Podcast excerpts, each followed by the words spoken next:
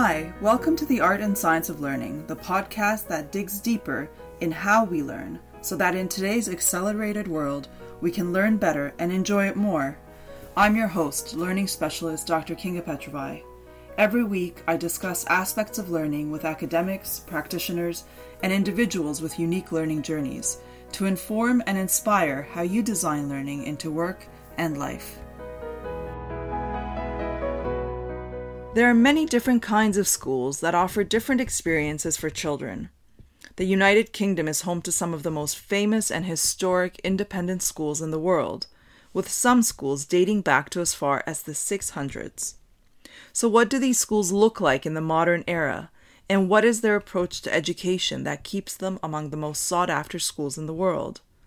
To give an inside look at the best independent schools in the UK, I'm joined by the person at the core of investigating and writing about these schools. Tori Cadogan is the education editor at Tatler, the British magazine owned by Condé Nast. She writes about the UK's independent schools, edits the popular annual Tatler Schools Guide, and offers parents bespoke one to one education consultation. Tori also wrote, produced, and presented the accompanying podcast series titled Tatler Talks Education, focusing on the well being and mental health within the education system. Thank you very much, Tori, for joining me today. Oh, thank you. I'm really excited and thank you so much. I'm so glad that you came on the show. I would like to first ask you to tell people who are not necessarily familiar with Tatler, can you give a little bit of insight on the aspect of education that Tatler focuses on and the resources that you provide parents? Hmm. Well, thank you so much, Kinga, for this opportunity to discuss the Tatler Schools Guide. Basically, over the course of the year, the Tatler Schools Guide whittles down the UK's top independent schools to a short list of about three, well, to a short list of 250 of the very best educational establishments. To get to this list, we consider around 350 schools, receiving in the region of 3,000 questionnaires, with our incredible band of researchers traveling an estimated 2,000 miles for 189 hours of visits. Wow. All combined, it enables us to produce the most comprehensive and impartial schools guide on the market. Our aim is to give readers the insider's view, which would never be gained through an open day, and really help parents make the right choice for their child. Each researcher is told to set off with one main question in their mind Would I send my child here or recommend the school for a close friend's child? The happy truth is that the 500,000 or more pupils attending the UK's 1,374 independent schools are academically, socially, economically, and culturally diverse. And we are looking for a cross section of schools to reflect this. I strongly believe there's a school to suit every pupil. The tricky part is finding the right fit, mm. which is where the Tatler School Guide hopes to help. Oh, that's fantastic. I mean, so often you find out about the inside of a school from a fellow friend, a mm-hmm. parent of a student, and this way you are covering all the schools and acting as that parents can be so invested mm-hmm. in the choice. You know, obviously, you know, our children is such a, an emotive topic at the best of times, and schools are a massive economic and emotional investment for Absolutely. parents. And I think you can have people with really strong emotions one way or another, and I, I think it's always really interesting. You could have two siblings at a school, and they could have completely polar opposite experiences. So I think parents have to be a little bit careful about listening to other parents' viewpoints. Just because it's brilliant and amazing and perfect for their child does not right. mean it's perfect for yours. And conversely, if it's not quite right for them, that doesn't mean it's not quite right for you. You know, and and good friends can agree to disagree on things. You know, and I, I think parents just got to go with their own gut feeling mm-hmm. and and what works. It's really great. Yeah. It's a really great substitute to the school visit, to the speaking to others, reading about it. Yeah, I think it I think people need to visit the schools. Mm-hmm. They they do, and it is tricky at the moment, obviously, because they can't. So it's all done online, and the schools have been fantastic. They've got these amazing virtual tours, and there's one school in Scotland that um they've literally they got on the back of a quad bike. And you can go and oh. tour the school, oh, like oh, wow. someone filming on this quad bike around their amazing grounds.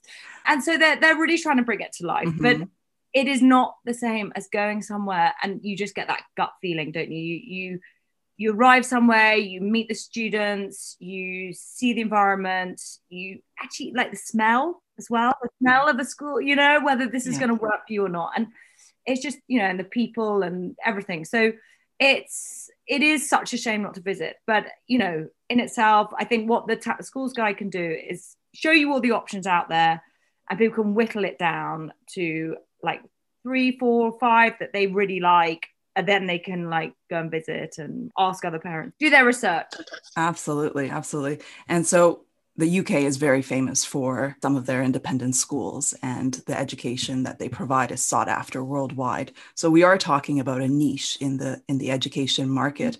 But some of the schools that you write about and that you work with have absolute mythical reputations and you know go back hundreds of years and just have these incredible uh, reputations so what do you think are some of the greatest misconceptions about the famous independent schools in the uk Mm, God, such a good question. I think there are two main misconceptions. One is their lack of inclusiveness, and two is that they're stuck in the past. That their eminent histories mean they're hindered by ancient traditions. And in my experience, that's just not really the case. Um, in fact, I think the reason these schools still exist and why pupils fly from all over the world to attend is their adaptability and willingness to seamlessly blend traditions that still work in the modern era with incredible state of the art and creative innovations.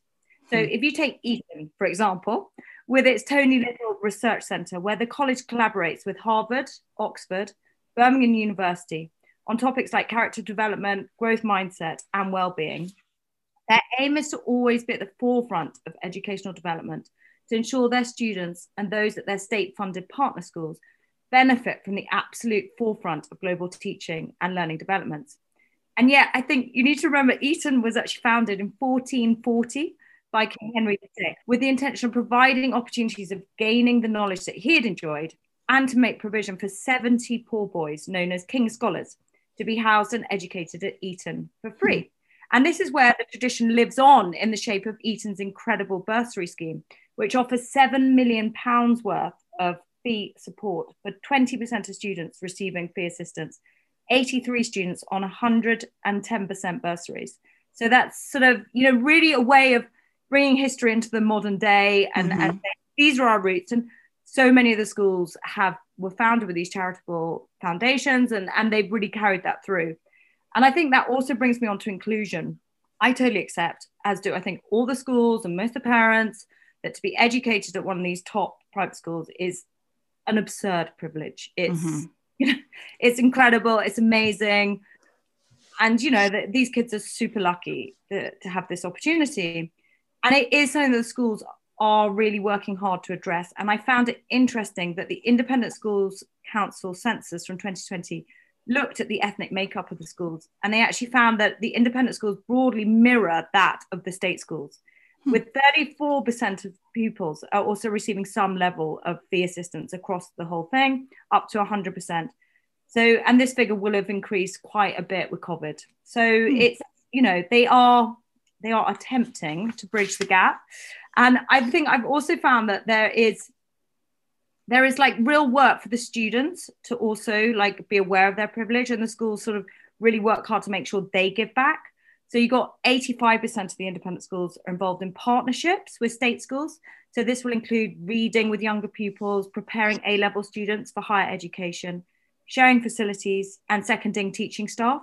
And last year between 11 and 15 million pounds was raised for charities and 969 schools organised volunteering opportunities for pupils and staff. So That's fantastic. they try to to bridge the gap. Eh, People will still say it's not enough, but there is sort of work being done to try. So Right. No, that's really important to know, and it's and it's good to know because, for example, with Eton, you really only hear about it when you're talking about prime ministers and Prince William, Prince Harry having gone to Eton. So you really don't know this history and the fact that they do make efforts to be more diverse. So that's fantastic. That's a really good thing to know. So obviously, there's resources to be able to do some amazing things and a history of having learned best practices. So, what are the things that are done really well in these schools? Can you give some, some examples of what they have done really well? it's a, really tough question because I think as I look at them, I think they do so many things brilliantly, Yes. and the innovation is like you know it's Mhm. mind-boggling, really. I mean, obviously, and this is your interest area, the use of technology and the increasing use of AI is like really interesting. I think that's amazing. But I think more specific, like things like the use of extracurricular, you know, a lot of the reason why these schools are special, the reason why it's not because they teach a child to add up or the basic rudimentaries of academics. It's this whole character education. That that's what makes them different. And so much that comes from this ex- extracurricular. They're exposed to see what yeah, I think works just, with them, what they're inclined towards, and gives them the opportunity to see what might be in their nature that they didn't discover before. Which it's really so great. interesting. And I think even like a London prep school like Thomas's, which is actually where the Duke and Duchess of Cambridge's children are at, mm-hmm. they have 65 extra clubs a week that children can choose from. And I mean, other schools, you'll get hundreds of societies and clubs, many of which the students actually devise themselves, which plays into your query about creativity and leadership. Another example is uh, St Paul's Boys' School in London, which is where some of the brightest boys in the country. Uh, they, they got a girls' school as well, and, and that's where some of the brightest girls in the country will study. And each lunchtime, the boys have hundred minutes to enjoy clubs and societies, mm-hmm. um, and they have a short lunch with that. Um, and things need to go, um, but a large majority are phenomenally. I mean, they're so bright and Elizabeth, it, it was just like great. I, I went on a tour there. I was like, wow, what these boys were up to at lunchtime. And I, I saw microbiologists isolating the phosphorescence DNA of jellyfish. Oh my gosh. Okay. Um, then there was a balloon satellite club who have created a mini computer to take photos and measurements of the changing shape of a balloon as it enters the upper atmosphere. And they don't have DT, they ha- which we call design technology. They call it engineering. And there's a studio at lunchtime which was like bursting with boys, and they were building a race car from scratch. Hmm. I went to a girls' school called Benenden, which is actually where Princess Anne was educated. And the girls there, they built, flew, and then sold their own microlight. And I, I, hasten to add, they sent their headmistress, um, Samantha Price, up in the microlight. Oh, really? Wow, that's I thought was pretty, pretty brave. It's quite the adventure. yeah, exactly. Um, and, you know, and of course, there's other clubs for gender issues, LGBT, anything really that the pupils, you know, I think all the schools I've been to say, if enough pupils get together and say, this is really important to us, we want to look into this of course they're like of course get together and we'll have we'll provide a teacher to support you. So i mean that's a really special thing. And they're encouraging a lot of leadership aren't they in their students? How are what are some ways that they're encouraging the leadership?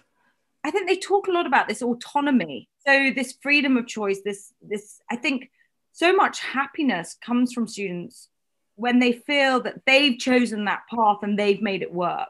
Mm-hmm. and and they've had that freedom. And i think you know they're supported in that route but that autonomy comes up again and again as, as a really powerful learning mechanism. And i think it's interesting like you talk about the arts which of course is so so essential and mm-hmm. something that actually you know the private schools can really invest in. They're lucky enough to have that. And you've got schools like stowe. I don't know if you've stowe you know yes. which is actually like an example i mean the building is so beautiful that the whole school is pretty much a piece of art. Hmm. Um, and to explain to listeners, you know, this is a grade one listed National Trust treasure with, I mean, it is surely one of the most magnificent buildings in Britain, let alone school buildings. And um, the south front, for example, stretches over 279 meters of honey hued Palladian splendor. I mean, it is. Oh my goodness. Beautiful. and then poetic. South, like playing fields and an octagon lake and it's up to this Corinthian arch and they've got landscape gardens by Capability Brown. I mean, it is like really wow. How can you not learn? Absolutely. That sounds gorgeous. I think even Queen Victoria was bewildered by them. So I mean, it's it's kind of hard not to kind of be immersed in art and culture when when you study there. Absolutely. And I think a lot of schools offer actually they have their own in-house artists in residence uh, they have poets in residence. Um, they have galleries that they share with the public. Um, the same goes with theatre. Um, it's a school called St Edward's in Oxford. Um, they have a great theatre space and they open that up for touring productions and anyone from the public can go. And that's fantastic. Uh, called the North Wall. And so that's another example. I, a lot of schools do the same. Music, I mean, obviously the, the choral schools are and the choristers are just oh, mm-hmm. so, uh, like so incredible to listen to. But yes. and and they have that amazing history. But I mean, even like going back to Stowe has got a, a Sony recording studio, no less. Um, and a number of prep schools do teach DJing and, and modern skills. So it's all there. And it's very interesting to have the artist in residence and musician in residence so that you actually see how the profession plays out mm-hmm. and how, what they have learned in their profession, which must be an incredible tool to be able to talk to the professional and have them give an example of the way that the art is actually created, not just to teach you. So interesting because, like a, a London school called Francis Holland, which is a girls' school, they've just opened up a space where businesses can come and be based mm-hmm. with the ethos that they then mentor girls in sixth form okay so that they can like by osmosis learn about business and and you know that kind of info so it's not just artists and you know and music and poetry but also business and i think it is learning that skills lab from people actually doing who are it. doing it absolutely i've never heard of that before where there's a share space and the mm. and the, the the reverse is that you contribute by talking to the students and uh, and helping the students understand what it's about that's really right. that's a very interesting kind of uh, win-win situation that yeah. that can be done I, think there's some rent involved as well i, oh, okay. I have a feeling still central fantastic. London, for central london i wouldn't think anything's free but, exactly. you know. That's really good though. That's very interesting way to bring in the professionals and uh, and learn from them which is wonderful. And you also told me a little bit about a girls school that does really phenomenal programming and computer science yes. which yes, i'm sure happens at many schools but uh, yeah i st paul's girls school um absolutely incredible and they're just building a whole new center they have a very smart term for it which i can't remember off the top of my head but it is basically it and creative Mm. technology. Mm. Um, and it's going to be the most stunning space. And these girls are phenomenal. I mean, they're so bright. But I think what's really interesting when I when I spoke to their head was she was absolutely evangelical that they must be technologically bilingual. They mm-hmm. coding needs to be as natural to them mm-hmm. as speaking their their birth language. You know, it, it's got to be part of them. And they had these incredible programs where I mean, you know, their robot- robotics program was just amazing. But then they also said they did this whole kind of virtual world where they built a map, and mm-hmm. the map was visual to everyone in the assembly, and you could. It, it was it was so advanced and clever and and really inspiring. And I think, you know, girls of the future need to be technologically savvy, or girls, boys, everyone does. Absolutely and it's so important to have that culture where it comes from the head that mm-hmm. we just all need to learn this like we learn another language and it needs to be a part of our part of our curriculum and our culture which is a very encouraging uh, way to to get girls involved in the sciences as well that's a really important thing when you see that from from the leadership so that's great well i'm sure we can go on forever about the very interesting different uh, the ways that education is approached and the wonderful resources. But a very important characteristic of a good school is the type of support uh, and the continuous professional development that they offer to their teachers. Mm-hmm. So, what are some of the good practices that you have seen in the way schools support their teachers?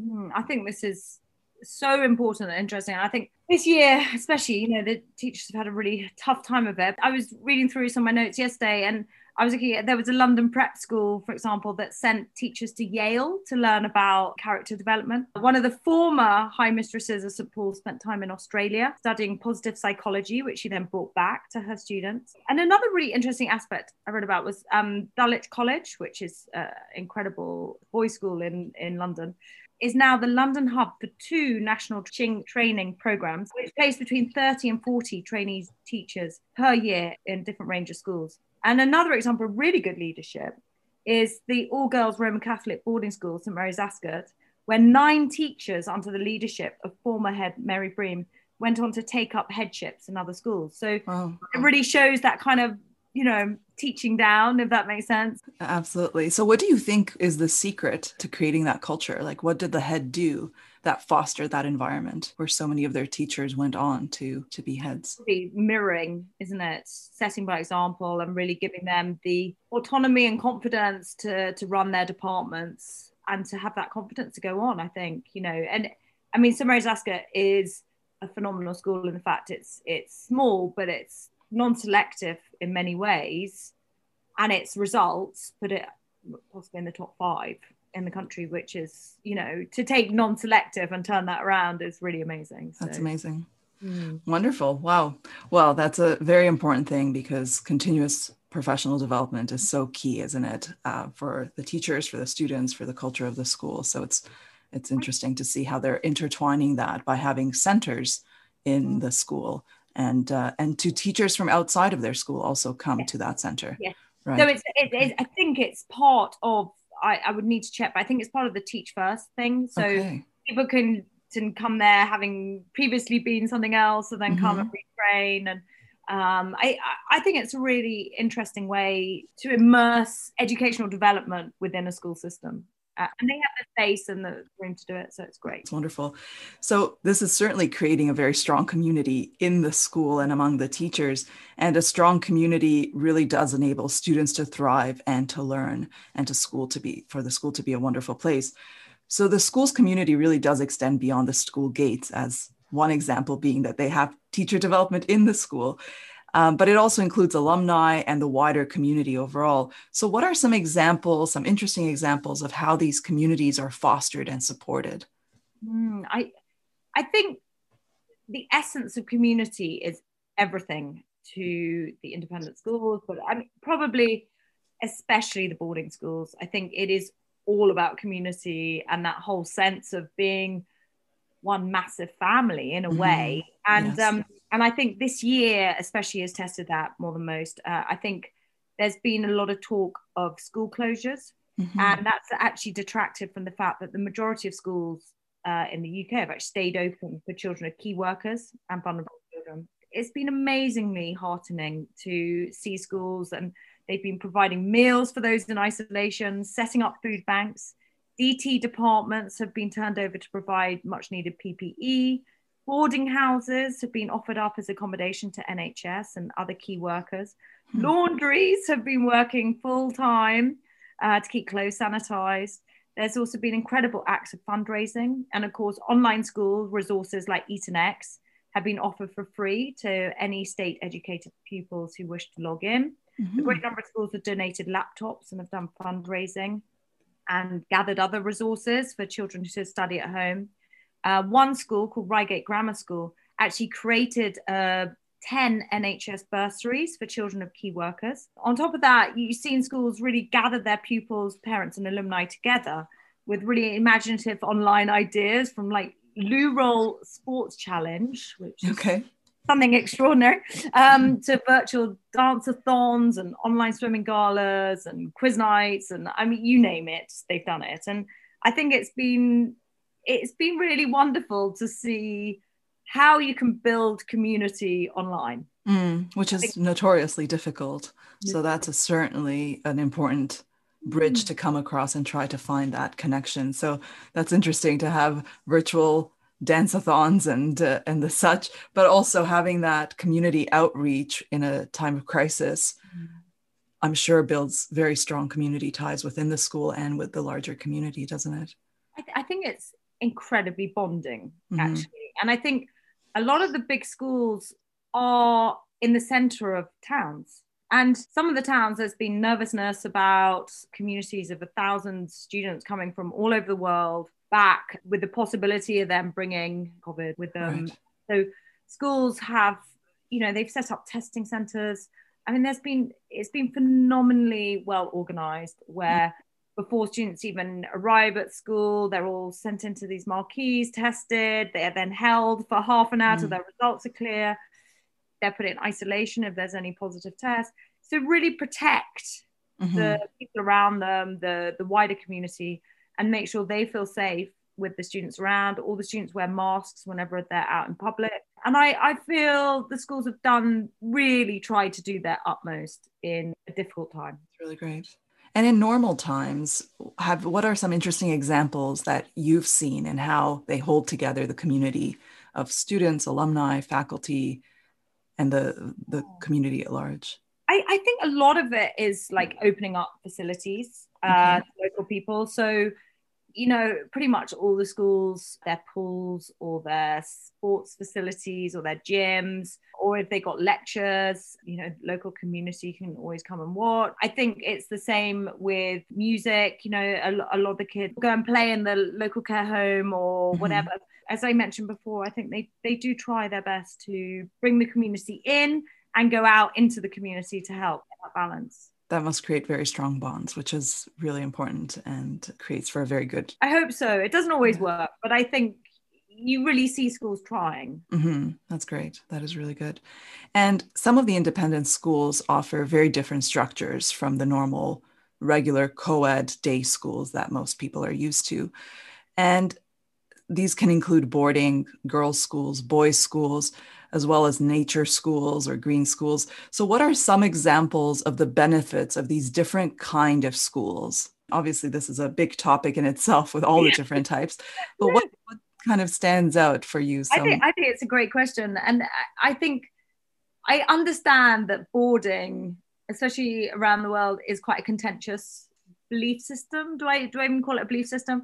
Um, I think although the Harry Potter effect probably diminished this a little bit, it's not as common as in the UK. It's not necessarily as part of a culture. Mm-hmm. Mm, I think it's sort of traditionally always been part of our schooling or educational right. and it is lessening in areas but still very strong in other areas i mm-hmm. think but i think for many children it's it's actually a really good experience and it's a lot of fun i think the schools offering boarding from seven years old that is becoming increasingly rare full mm-hmm. boarding at seven years old but i most of them will offer flexi we call it flexi boarding which is like one or two nights a week or a weekly boarding which is where you either come in on a sunday night or monday morning and you go home on a friday afternoon mm-hmm. and there are just lots of lots of benefits i mean there obviously there are lots of arguments against it i completely hear those and i get it and mm-hmm. but i think once a child is 13 they want to be with their friends. I mean you, i mean you're more of an expert but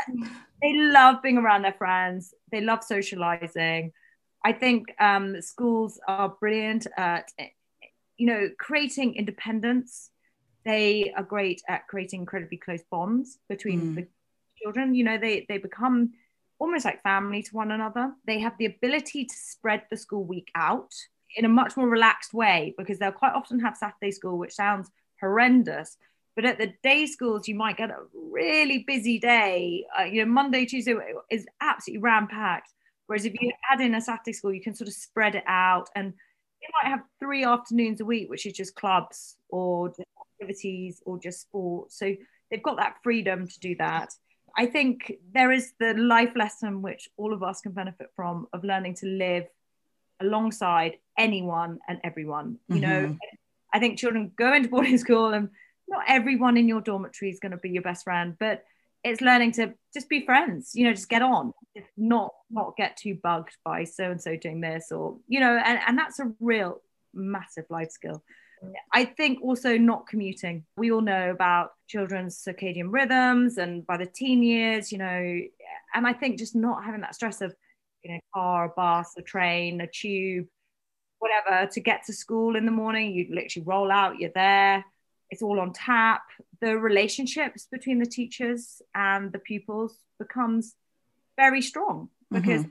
they are loco parentis and so so they learn to turn to mentors and and so on and as i say i i fully hear that there are massive arguments about not having children away from their family and so on but I think in the teen years, it's it can work really, really well. And I think where people are also sort of questioning is the single sex boarding schools. What's interesting is there's actually only four left of the all boys all boarding schools in the UK. So okay. there's Eton, Harrow, which you might have heard of as where Winston Churchill went, Radley, which is school in Oxfordshire, and then Winchester, which is where our Chancellor Rishi Sunak went, and is super bright. And and actually, only last weekend there was a news report, whether it's true or not, that Winchester is considering going co-ed. So, you know, we're down to if, if they do, I don't know if they will. Um, that would be down to only three, all boys, all boarding. Know, as I say, it's very much horses for courses. I say to parents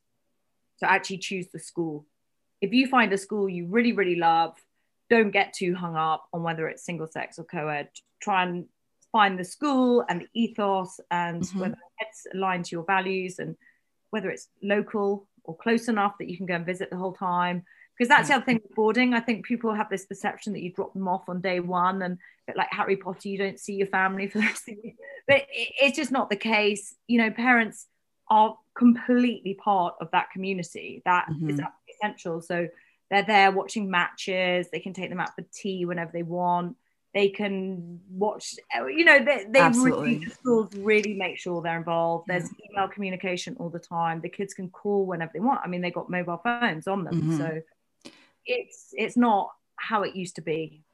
Absolutely. And again, it's it, it's so much dependent on who the student is and what they need, what kind of personality they have, what kind of supports uh, work best for them, and and finding all of these different schools have a lot of benefits um, depending on the certain on the students.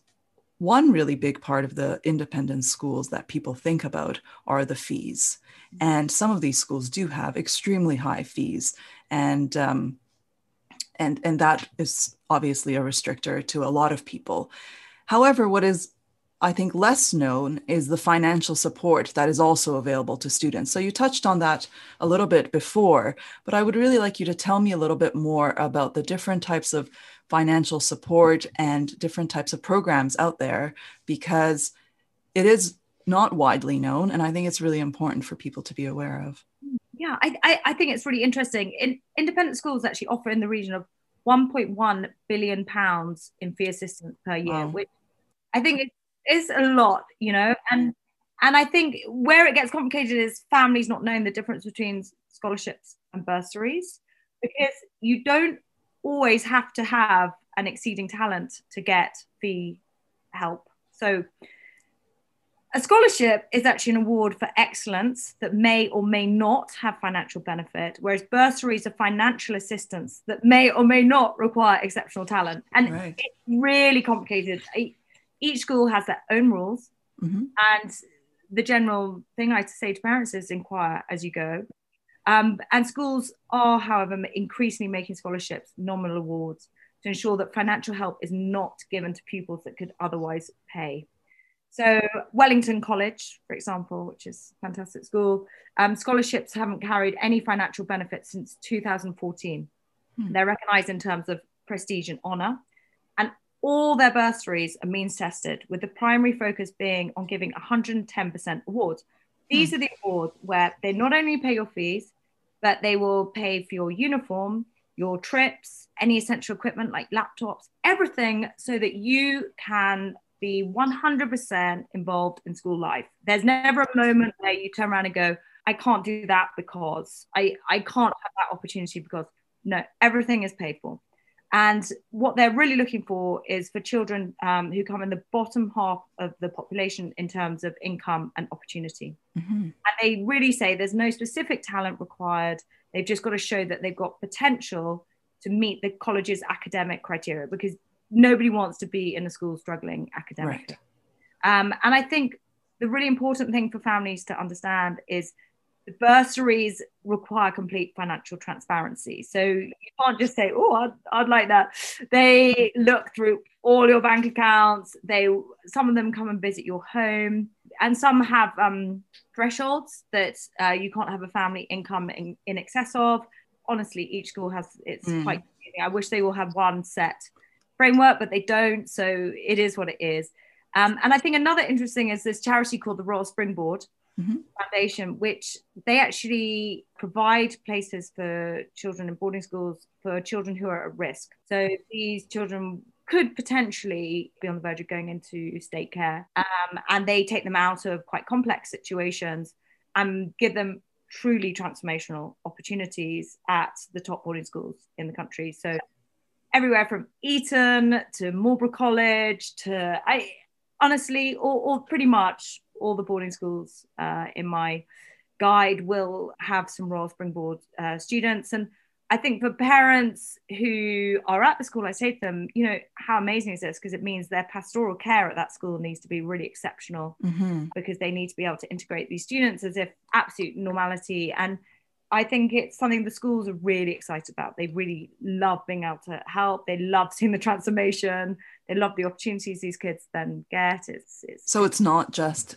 the full package of being able to go to the school, but it's also the pastoral care of facilitating with with the integration, with mm-hmm. understanding the culture, with the child also being understood. So it's a it's a much more complex. It's really complex, and I think uh, with the charity they work a lot with youth leaders in okay. areas, say of East London or mm-hmm. Newcastle or, or wherever, and uh, right across the country, and really to make sure that the candidates they put forward are right for the experience and really want to embrace it and are able to embrace it with the right support in place. But it's a seismic change. I, I interviewed one boy called Ryan who um, he went up to Glenalmond's and it's this fantastic school in Scotland. And he said as he arrived, it looked like Disneyland. He literally could not believe that this castle existed and he was going to go to school at this castle. It, it was so out of his mindset that this even mm. existed. And he said on day one, he went into drama. He'd never done drama before. You know, mm. it, mm-hmm. it was amazing. And he grabbed every opportunity. He's training to be a broadcast journalist. He's an ambassador for Royal It's changed his life. That was a wonderful story. And that's on the podcast that you do, the oh, Tatler Talks. And it was really, I really enjoyed listening to his story. And that actually gives people a better insight on why it was a good opportunity for him and what that looked like. So that's definitely something to to take a look at. It was really good. He, was great, isn't he? He's, mm. he's a funny guy. Really, really great. And so I think the important point is that really someone should inquire at the school that they're interested in and uh, and that they are always very very willing to talk and willing to answer questions and to find out what they're offering. And I, I think a lot of them offer what they call bridging programs. So they will do saturday schools for um, a school called Godolphin Latymer in london and they do it's just one example but loads of schools do it. And they do these saturday programs where kids from local state primaries can go and get mentoring and some extra study time and really sort of do well and and that gives them the opportunity to see what is available mm-hmm. um, possibly I, I think what the school says they don't want to be accused of taking all the best students away from the local state mm-hmm. system mm-hmm. that's it's not that at all they just the opportunity is there should parents wish to apply that's great and it's not just the academics there i think sport as well so schools like millfield okay. will be looking for sporting talent other schools be looking for artistic talent, for engineering. I mean, all different kind of areas. So very interesting. Yeah. So they're all very different, but the best thing is to just inquire and find out. And uh, if that works for your child, then to find out what what they're offering and what's available. So you have a very enviable job of being able to explore and and and visit all of these wonderful schools throughout throughout the United Kingdom. So, what are some stories that really stand out in your mind in the different visits and the different uh, experiences that you've had? I think you and I could both agree education is such an, an incredible topic. It's so diverse, mm-hmm, isn't it? Exactly. And, and it opens up to so many different areas and it, it is really wonderful i'm always thinking of a million different stories that i'm, I'm fascinated to sort of follow through on. I, I just say oh wow okay give me the time. I mean obviously there's online school actually was already becoming quite a big thing even before lockdown. It was becoming something that a lot of schools were starting to offer. Harrow had started their own online program and for sixth form and meaning kids all over the world could study. So Hmm. A number of schools had done EtonX, as I said, and um, there, there are a number of them. So COVID has been very interesting to see how that online provision has changed and how mm. children actually cope with that much online time and mm. getting the balance right. And there were some schools trying to do literally a full day because they wanted to sort of justify to parents that you know they, they were really still giving them a similar schooling opportunity as they had in school but it's too much. So it's it's getting that balance. Yeah. Um, I, another interesting story is a lot of the UK schools are opening overseas schools, mm-hmm. and um, so huge amounts are opening in not just China but all across Asia hmm. and actually all over the world. So how often are those schools really representative of the home schools? You know, uh, are they actually of a similar standard? Are they not? Are they mm. diluting the number of international students actually coming over? Uh, or are people still wanting to come to the main schools? I, I, I think that's all kind of fascinating. I mean, to be fair to the schools, they do it as a money stream to help fund bursaries. So they sort of justify it in that way, but it, it's still an interesting thing. Do you find that they're able to transfer some of their best practices into a school at a distance? In some cases. In some cases, okay. In some cases. So some cases they're very, very involved and it's a very close relationship and staff do a lot of interchanging. So it really gives, and we were talking before about teacher opportunities. Right. It's a wonderful thing. As a teacher, if you can say, actually, I want to go and teach in Malaysia for a year, I, I, am going to go and, and do a year here or there. But I think some of them they've opened 50 or more schools and uh, kind of mushrooming and I, I, don't know how involved the main school would be with those. Right. That's interesting. you know, without visiting i i can't i can't. Yeah, I think also I'm interested in there being a number of changes uh, to curriculum in response to the BLM issues that arose in the summer. So that's been really interesting and, and mm. much needed. There's another whole argument about cancelling GCSEs. So GCSEs are exams, and actually the guy who created them, this man called Lord Baker, has come forward and said he does not feel that they're really fit for purpose anymore. And last year, of course, our exams were cancelled. This year, they're looking so GCSEs are cancelled, but IGCSEs, which is the international version, are not cancelled. So a lot of upset and discord yeah. and just not knowing for students. So right. um, I think there's this argument going forward, which everyone from the head of Bedales to uh, Eton to um, brilliant neuroscientists are saying we need to get rid of GCSEs altogether. So what will go in their place. Right. So this is very specific to the United Kingdom, where GCSEs at the age of 16, I believe, is it that? I think where it's not specifically British is this argument of of testing. Is testing still the best way to ascertain uh, the retention of knowledge or understanding? I don't know. So there's a big discussion, isn't there, in that, in the value of testing, and of course in the U.S. especially, there's also a lot of similar discussion in standardized testing, even though it's not the same as the GCSE. It happens at different points in the student's uh, uh, school life. But essentially, that's the bottom of the argument is should there be standardized testing and what is the value?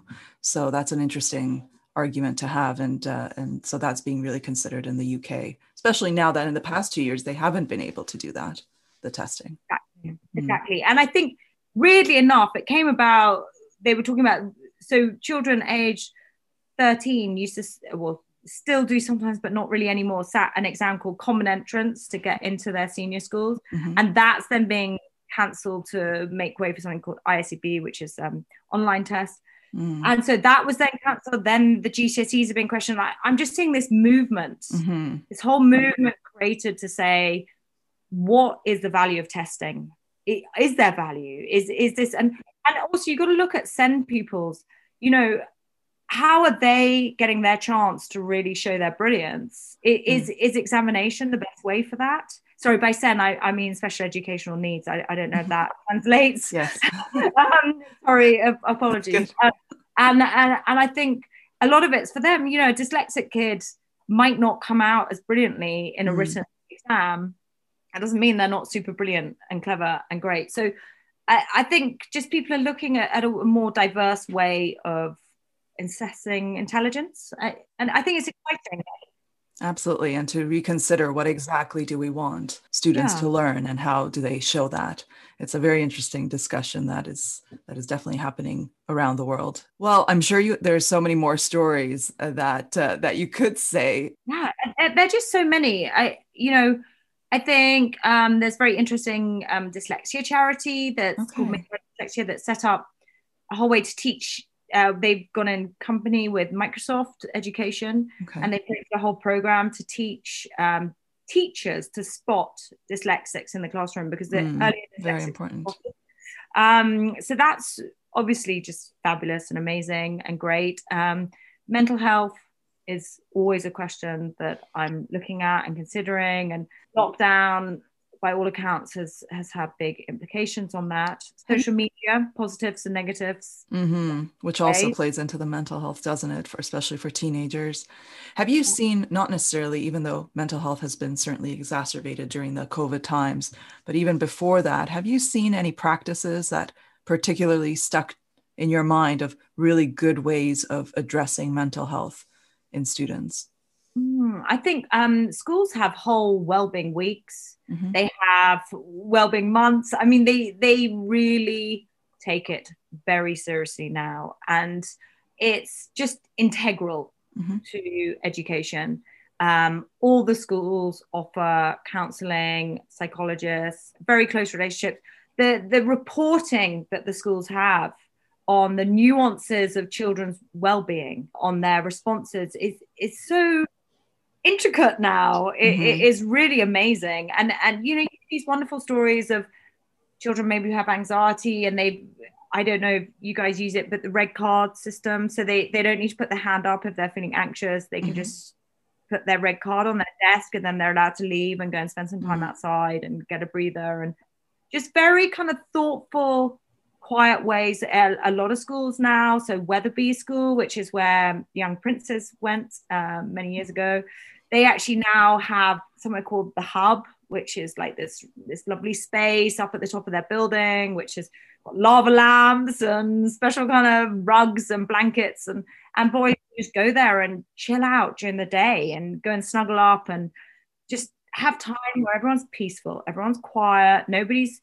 shouting or making noise if you just need time out and you find the noise of everyday life too much then that's a quiet space for them to go and I think schools are moving more to that kind of ethos. There's so many examples. Absolutely. So many. That's wonderful. I mean, it's so important to understand what causes a lot of problems for students, but also to recognize and how to manage them and to, to talk about. It's just incredibly important. And I mean, when I was junior dean at Oxford, I saw so much of how undergrads could be struggling and uh, and it's it's very dangerous in the sense that often it's the quiet student it's the very very highly achieving student that actually is struggling going through something incredibly hard in the way that they're struggling internally so it's just a huge spectrum of the different types of students and the different ways in which they can be struggling and and not overlooking that because maybe they're getting good grades or they're well behaved that doesn't necessarily mean that they're actually not going through something extraordinarily difficult. So it's good to hear that this conversation is happening. In, and I, I think the schools are very conscious of the concept of perfectionism and and girls and boys just desperately trying to attain you know go above and beyond in attainment levels and and i think a, a lot of schools st paul's for example coming back to them they they don't have testing up until and, and certainly they would never share the grades so that they've removed all sense of comparison. Mm-hmm. Um, you know, focusing on the uh, learning instead. Yeah, in, in, the old days, schools would read out all the results, maybe in, even in assembly. So mm-hmm. a, a, child that hadn't done so well, everyone knew. Every, you know, now none of that would happen. It would be shocking. So uh, I think a lot of, but a lot of the burden is they put on themselves. Even mm-hmm. if we removed all the stress and strain, it's an internal mechanism and that's hard to to fight without absolutely it's very complex and how to balance motivating and and encouraging with also the uh, pressure so it's it's it's a very complex topic but it's good to hear people are doing lots of good work around it so mm-hmm. In terms of parents so you definitely advise parents as well through the magazine but also in different ways what do you think parents should be looking for when they're searching for a school for their child? Hmm. I think it's it's all about this right fit for mm-hmm. their child. I think in the UK it can be quite tempting to go after some of those really big names, mm-hmm. um, and I think the thing with those schools is they require a certain type of pupil. To go to Eton today, so when my generation would go there, they would only be taking the top third of my generation. It is it is that much more academic, and they're looking for really all round boys. You know, you you got to be great at sport, art, the whole the whole picture, you know, as well as super bright and confident and able to cope in a boarding environment. So I think parents maybe need to take their own sort of preconceived desires out of the picture and really look at their child, focus in on what makes them happy. Will they be happy in a big school? Will they be happier in a small school? Will they like the cosseting feeling or are they going to be happy commuting? Are they going to want to come home at night? Will they be happy with good boarding? But I think it's really looking at your child and working out what works for them and trying to block out the noise of what everyone else is doing. And it's visiting and getting that gut feel of what will work. Mm, really good advice. That's really, really important. Tori, I mean, there's so much to talk about in terms of these brilliant independent schools in the UK. And thank you for giving an insight. But before we end, I would like to ask you if you have a recommendation for something to read or watch that inspires you. I, I have so many. I'm embarrassed that I, I, I'm obsessed by listening to Audible. Um, and because I read, read so much for work, when I sort of like switching off, I, yes. I like the Audible queen. I love it too. um, and the book, I think you would really enjoy it. You probably already know her. Is Dr. Sarah-Jayne Blakemore's mm-hmm. Inventing mm-hmm. Ourselves. Okay, inventing. I haven't read it. No. Oh, so she's incredible, and uh, she's a neuroscientist. She's, think, the lead professor at Cambridge University now on neuroscience, but I might have got that incorrect. Um, and she does the secret life of the teenage brain, and it's oh, absolutely brilliant. And uh, she's also been doing some webinars, um, and I went on one the other day, and her discussion on actually how brilliant social media has been for for teenagers and their brains during lockdown, and she's fantastic talking about risk, why teenagers will do something, you know, why a really educated, bright, brilliant teenager might choose to take drugs at a party when they know how dangerous they are. And mm. she talks about how the need to fit in can be greater than their fear of risk. And I probably summarized it dreadfully. And and that sounds fascinating, though. That you need to listen to her, but she's really bright. She's one of the ones arguing for GCSEs to be mm. cancelled. She's very, very interesting. Um, I also think, I mean, personally, I love Michelle Obama's um, comic. I think she's just brilliant. Um, there's the ex-head of Eton, Tony Little, who they've mm-hmm. now created their research center all around. Um, he wrote something called The Intelligent Person's Guide to Education. It's a little bit old now, but it's still very relevant. And his knowledge on teenage boys, I mean, actually, he taught in a co ed school before, so he's knowledgeable across the board, but his knowledge on boys, especially, is phenomenal. And there are things where he's written to a parent about their teenage boy, and it just still very much resonates with today. Fantastic. And then on the girls' front, there's Clarissa Farr, who's the High Mistress of St Paul's, wrote the making of her, and that looks at the whole school year, and it's it's just a real insight into a private school and very hyper academic girls and she opens with this scene where a girl's lying on the marble staircase in floods of tears because she's got, I think she's got sort of 11 GCSEs, and one of them is an A, not an A star. And mm. she's having a meltdown over it. And and it's that level. So it was interesting what we were talking about. That's fascinating. And then one recent one I also I I said I can you guys get BBC and BBC Sounds? Sadly and... not. Only through I think now there's some kind of a streaming service for BBC, but I I miss it very very much. The education offering during lockdown has been amazing. The BBC um, bites, isn't it?